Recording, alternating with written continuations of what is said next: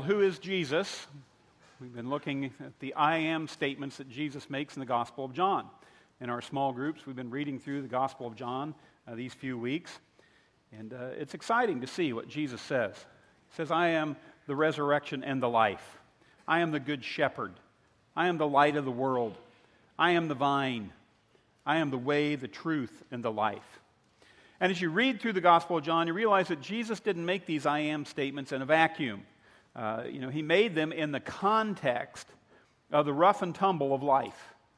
His I am statements are not just theological facts about who he is, they are statements about what he does for us in the midst of living our lives. These statements are given to provide us with hope, they're given to provide us with life.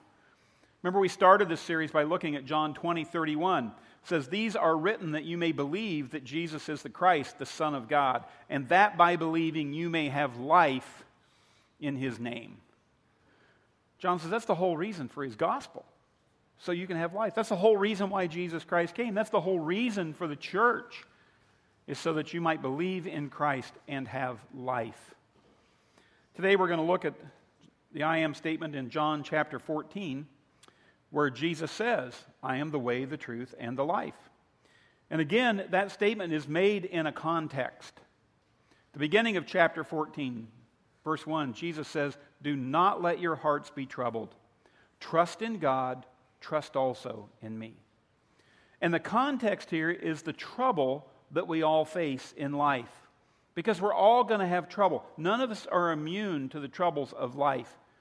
And Jesus Christ knows that we're in a world where we have heart trouble. And so he offers some answers for our troubles.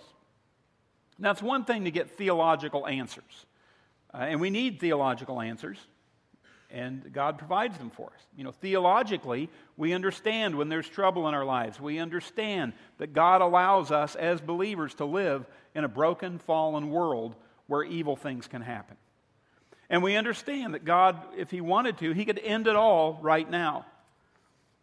And then we as believers would be with Him, and, and the world would be destroyed, evil would be destroyed. But the truth is that if God did that right now, it would mean that all those who could be saved wouldn't be. And so the reason for His patience uh, 2 Peter 3 9 says that, that God is waiting patiently to eradicate evil so that more people can come to Him. He's waiting for more people to be saved. And meanwhile, you and I live in an evil, broken, fallen world before we go to heaven. Uh, everything that happens to people in this world happens to all of us. You know, it, it, the sun rises and, and, sets on the evil as well as the good. The rain falls on the just and the unjust. Bad things happen to the evil and to the good. Now, that theological answer doesn't necessarily help my heart. You know, I need an answer that will help me see how God's going to get me through this stormy sea that my life is on. If you're going through a time of trouble where, where you're thinking, God, my heart is going to burst, I don't know if I'm going to make it, this I am statement is for you. Actually, it's for all of us because we're all of us there at some point. We all face trouble. Now, the word for troubled is the word for a stormy sea. Have you ever felt in your heart that you were just adrift, that you were uh, uh, in a stormy sea? Jesus understood the storms that go on in our hearts. And so he says to the disciples, Don't let your hearts be troubled. Trust in God, trust also in me. Now, why were the disciples' hearts troubled? Well, their hearts were troubled for the same reason that our hearts are troubled. You know, they, they, they faced some of the same things. Their hearts were troubled because of failure. You know, they had great hopes, great expectations for this ministry of Jesus, and they've just come out of the, the upper room where Jesus has said to Peter, one of the leaders of the group, said, Peter, I got to tell you, you think you're going to stay firm to the end. You think you're going to stick with me. You think you're going to be brave and courageous. I got to tell you, you're a coward and you're going to deny me. That had to unsettle the whole group, certainly Peter. And then Jesus said, One of you is going to betray me. You know, they're, they're, all of a sudden they're faced with denial and betrayal and, and failure. And so their hearts are troubled. Uh, the disciples were troubled by confusion. I mean, all of a sudden, Jesus is saying some of the most troubling things. They're not sure what's going to happen next, what God's going to do next. This isn't going the way that we thought it would go. And Jesus is talking now about leaving and going somewhere, and we're not able to go with him, and that was confusing to them. Very disappointing.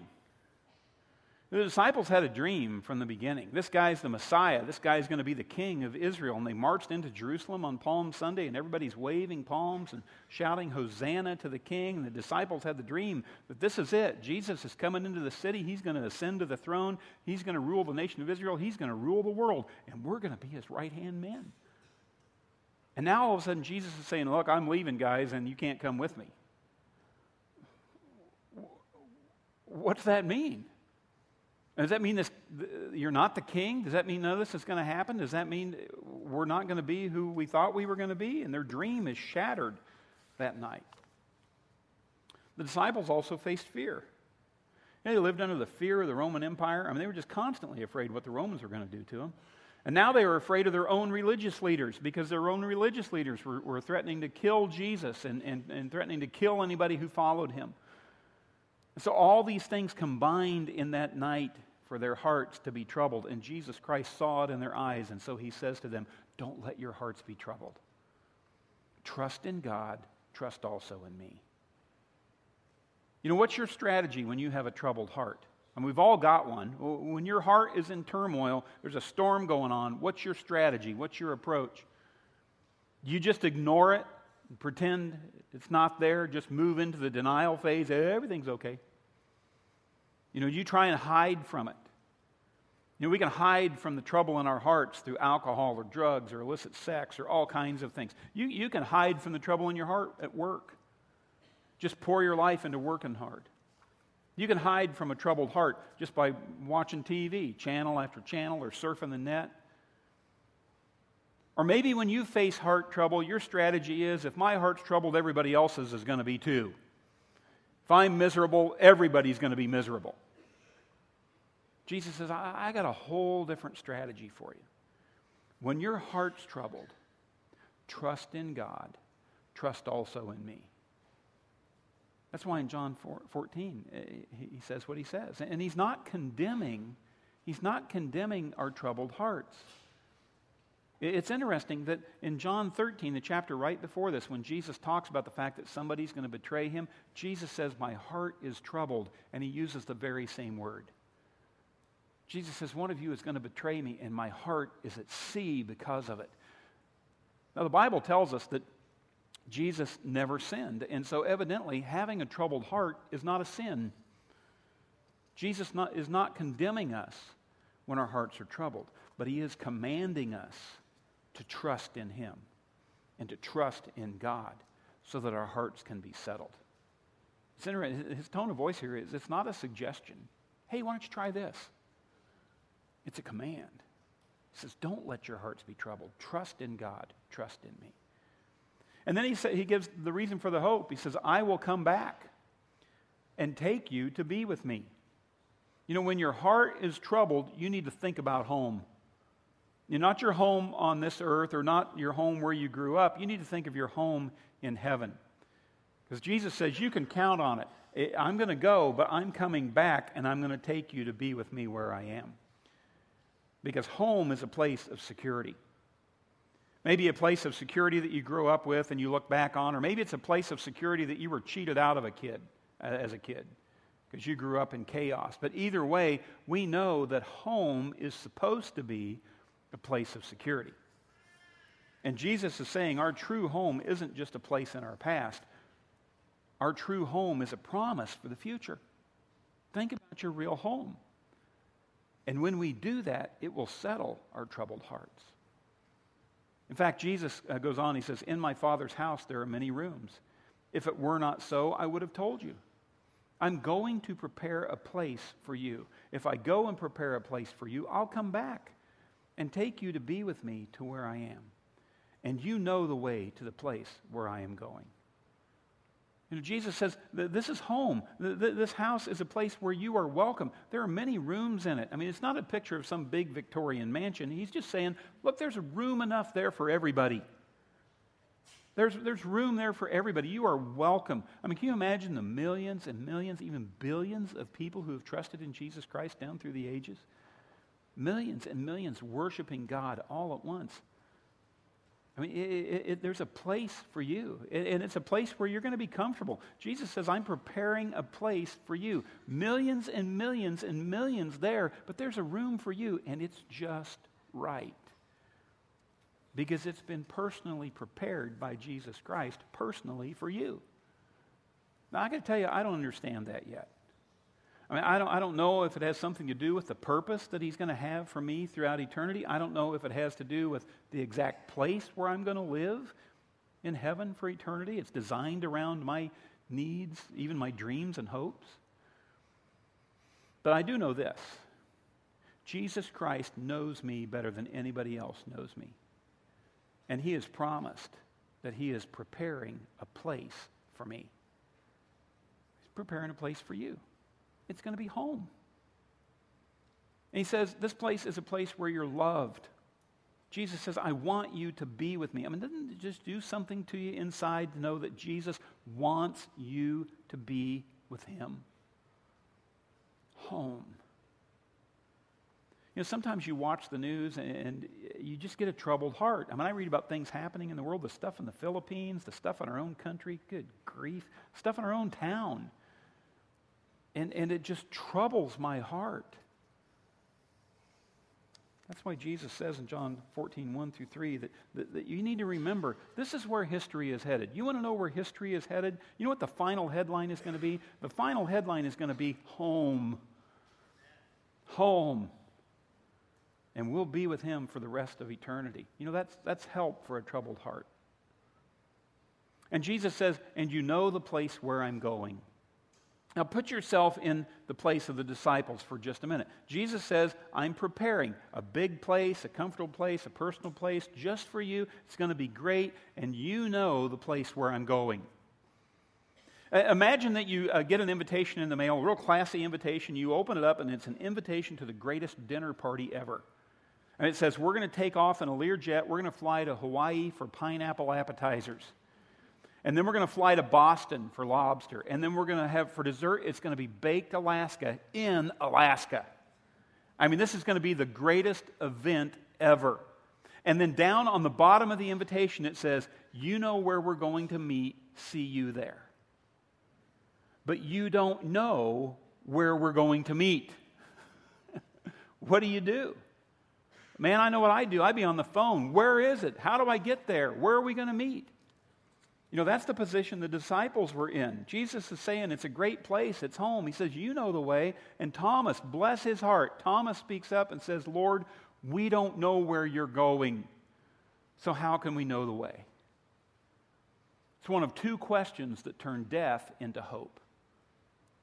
Thomas says, How do we know the way? And Thomas, you know, he's doubting Thomas, but he's not doubting here. He's just being honest. I mean, you ever been in a situation where you a group of people and somebody says something like, well, you know when the test is going to be, or you all know where we're going to meet, or you all know what we're going to do next, or you all know what you need to bring, but the truth is nobody knows.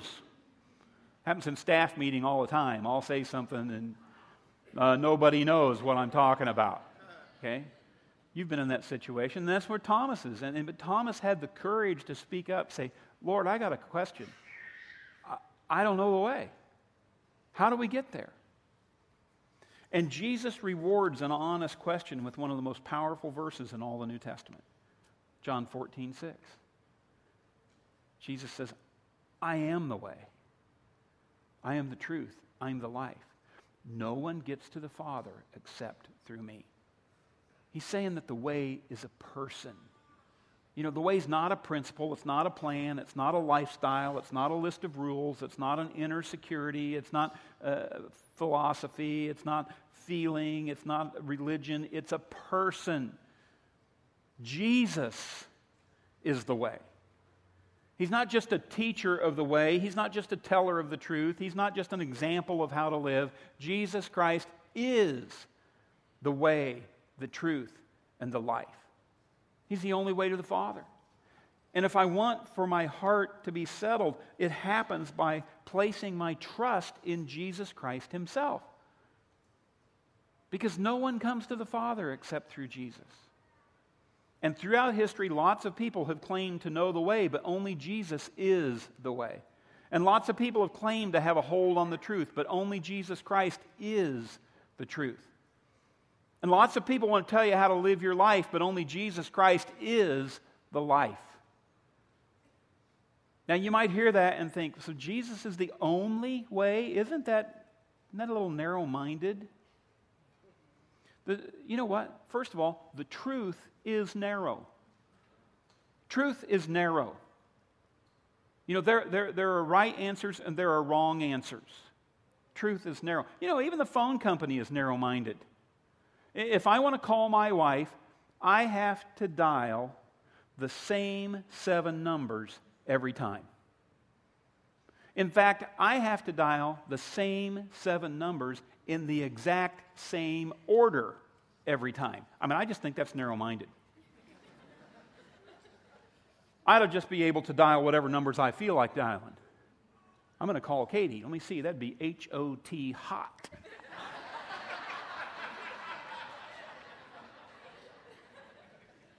You know, the highway department, the highway department is narrow minded. I mean, you get out here on the roads, you want to get on I 49 out here, you've got to use exits and entrance ramps. You can't just drive out there and get on. And they got all these signs on there that say one way and do not enter and wrong way. I mean, that's narrow minded. You know, I go to the doctor. You know, I take medication, and you know, these guys mixing up the medication. You talk about being narrow minded. I mean, man, you know, they've got to use just exactly the right thing. I mean, you know, they just can't whip something up. I go in for a heart procedure. You know, I don't want them winging it on my heart procedure. I don't want somebody doing willy nilly a, a colonoscopy on me. I mean, there's a way to do these things. Truth is narrow. And, and, we see that in almost every area of life. And then all of a sudden, when it comes to getting to God, we just think, woo, it's just whatever you feel, whatever you want. God's on top of the mountain, there's many paths. Just pick one and wander up there. And Jesus says, no, no, no, no, no, no. He says, this is too important. It's a matter of life and death. It's the difference between heaven and hell. I am the way, I am the truth, I am the life. No one gets to the Father but by me. Because you see, Adam and Eve truly sinned. And they brought true death into the world. And Jesus truly came into the world. And he truly died on the cross. And he truly rose from the dead. There is truth to it. Now, there's an honest question that we need to consider when we say that, and, and that is what about all the sincere people in the world? Because honestly, I know some people who are unbelievers who live better than people who are believers. You know, what about those people? Well, you can look at the world in one of two ways. One way you can look at the world is the world is a place with some pretty good people and some pretty bad people and a lot of people in between. And, and the people at the top of the scale, they ought to be able to please God they ought to be able to go to heaven. And the people at the bottom of the scale, you know, they're not going to please God, they're out. And then the people in the middle, we're just not sure about. You know, that's one way to look at the world, but that is not how God looks at the world. God does not look at the world as a scale from, from good to evil. In the Garden of Eden, when Adam and Eve rebelled, disobeyed, when they bit into that forbidden fruit, it was more horrible than any of us could recognize because it brought about the fall, the death of all mankind. Since Adam and Eve, every person who has been born has been born spiritually dead. We are born separated from God. We are born headed to an eternity apart from Christ, apart from God, apart from heaven. That's how we come into the world. It's not a matter of being good and evil, it's the fact that we are all dead. We are dead in our sin, where every one of us is at the bottom of the scale, and there is nothing that we can do to rise above it. Nothing. And if God didn't do something on our behalf, every person that's been born into this world would be lost forever. Every person. And so God doesn't look at it as a scale where some are better than others. He looks at it as if it doesn't matter where you're at on the scale. You're all dead. You're all lost. You're all separated from me. And God must provide a way for all of us to be saved, all of us to be rescued. And so he sent Jesus Christ to be the way, the truth, and the life. Jesus says, You want some hope for a troubled heart? He says, I'm it. I am it. You want to get out of here alive? I'm it. Now, we might think, well, that's being exclusive. I mean, if Jesus says he's it, he's the one and only way. But the truth is, Jesus is being tremendously inclusive. Because not only does he say that he is the way, but he says anyone, anyone who believes in him will find the way, the truth, and the life. Anyone who believes, every tribe, every tongue, every nation, no matter how good, no matter how bad, no matter how, how, how beautiful, no matter how homely, no matter what, anyone who seeks Jesus Christ will find the way, the truth, and the life. Folks, that's inclusive. You know, the truth is, is if you're uncertain about how to get into heaven, it is not because Jesus has been unclear. He couldn't be clearer. It's interesting, we read on, you know, Philip has a, a request in verse 8. Jesus says, I'm the way, the truth, and the life. No one comes to the Father but through me. And, and Philip says, Lord, show us the Father, and that will be enough for us. You know, Thomas asked a great question and, and gets a great answer. Philip makes a request and he gets a challenge back, almost a rebuke from Jesus. You know, Philip says, Show us the Father. And Jesus just fires right back, Don't you know me, Philip? Don't you know me? Even after I've been among you for such a long time, do you not know me? And that's the second question that leads from death to hope. Because that's the question that Jesus Christ asked you today. Do you not know me? After I have been among you for such a long time, I mean, after 2,000 years of the church, after hearing about me over and over and over, after reading Bible verse and going to churches and hearing songs and all the influence of Christianity, do you not know me? I mean, Jesus has been living with Philip, teaching him, preaching, doing miracle after miracle, sermon after sermon. Philip had seen it all, and yet Philip wanted to see more. And Jesus gets to the point where he says, Enough is enough. He says, Anyone who has seen me has seen the Father. How can you say, Show us the Father? Don't you believe that I am in the Father and that the Father is in me? The words I say to you are not just my own, rather, it is the Father living in me who is doing his work. Believe in me when I say that I am in the Father and the Father is in me or at least believe on the evidence of the miracles themselves. You know, Philip asked for one more proof, and Jesus just gets back in his face. What more do you want, Philip? Do you not know me? And if you won't believe on the basis of my words, look at what I have done. Now, believe what I say, or at least believe in the miracles, but Philip, it is time to believe. Do you not know me? That's the question that Jesus Christ has for you today. Do you not know me? Do you, do you want the hope of heaven? Do you want a home in heaven? Do you want peace in a troubled heart? I'm the way. I'm the truth. I'm the life. Trust in me. And the more you believe in him, the clearer he becomes, the more real heaven becomes. And that's how you find hope. That's how you find peace. That's how a troubled heart finds peace and hope because you get to know Jesus. That's how you get life the new life, the abundant life, the eternal life that Jesus Christ wants you to have. Believe in him. Let's pray together. Father, I thank you so much for your word. I thank you for your Son, Jesus Christ, that he is the way, the truth, and the life. And God, I thank you that, that there is a way out of this place, that there is a way into the heaven that you are preparing for us, and that you so clearly sent your Son, and he so clearly said to us, Trust in God. Trust in me. I'll get you out of this. I'll get you through whatever you experience here, and you will have the hope of eternal life. You will have the hope of heaven. God, we need that so desperately in our day. Thank you for that hope. And maybe you're here today and you've come with a troubled heart. Maybe you've come and, and you finally realize today, today is the day where Jesus is saying, Look, do you know me or not? And you've grown up in a country that, that's got a Christian heritage. You've grown up surrounded by Bible verses and Christians and churches and all kinds of things. I mean, you know about Jesus Christ. You know he came at Christmas. You know he died at Easter. You know he rose again. He couldn't be clearer.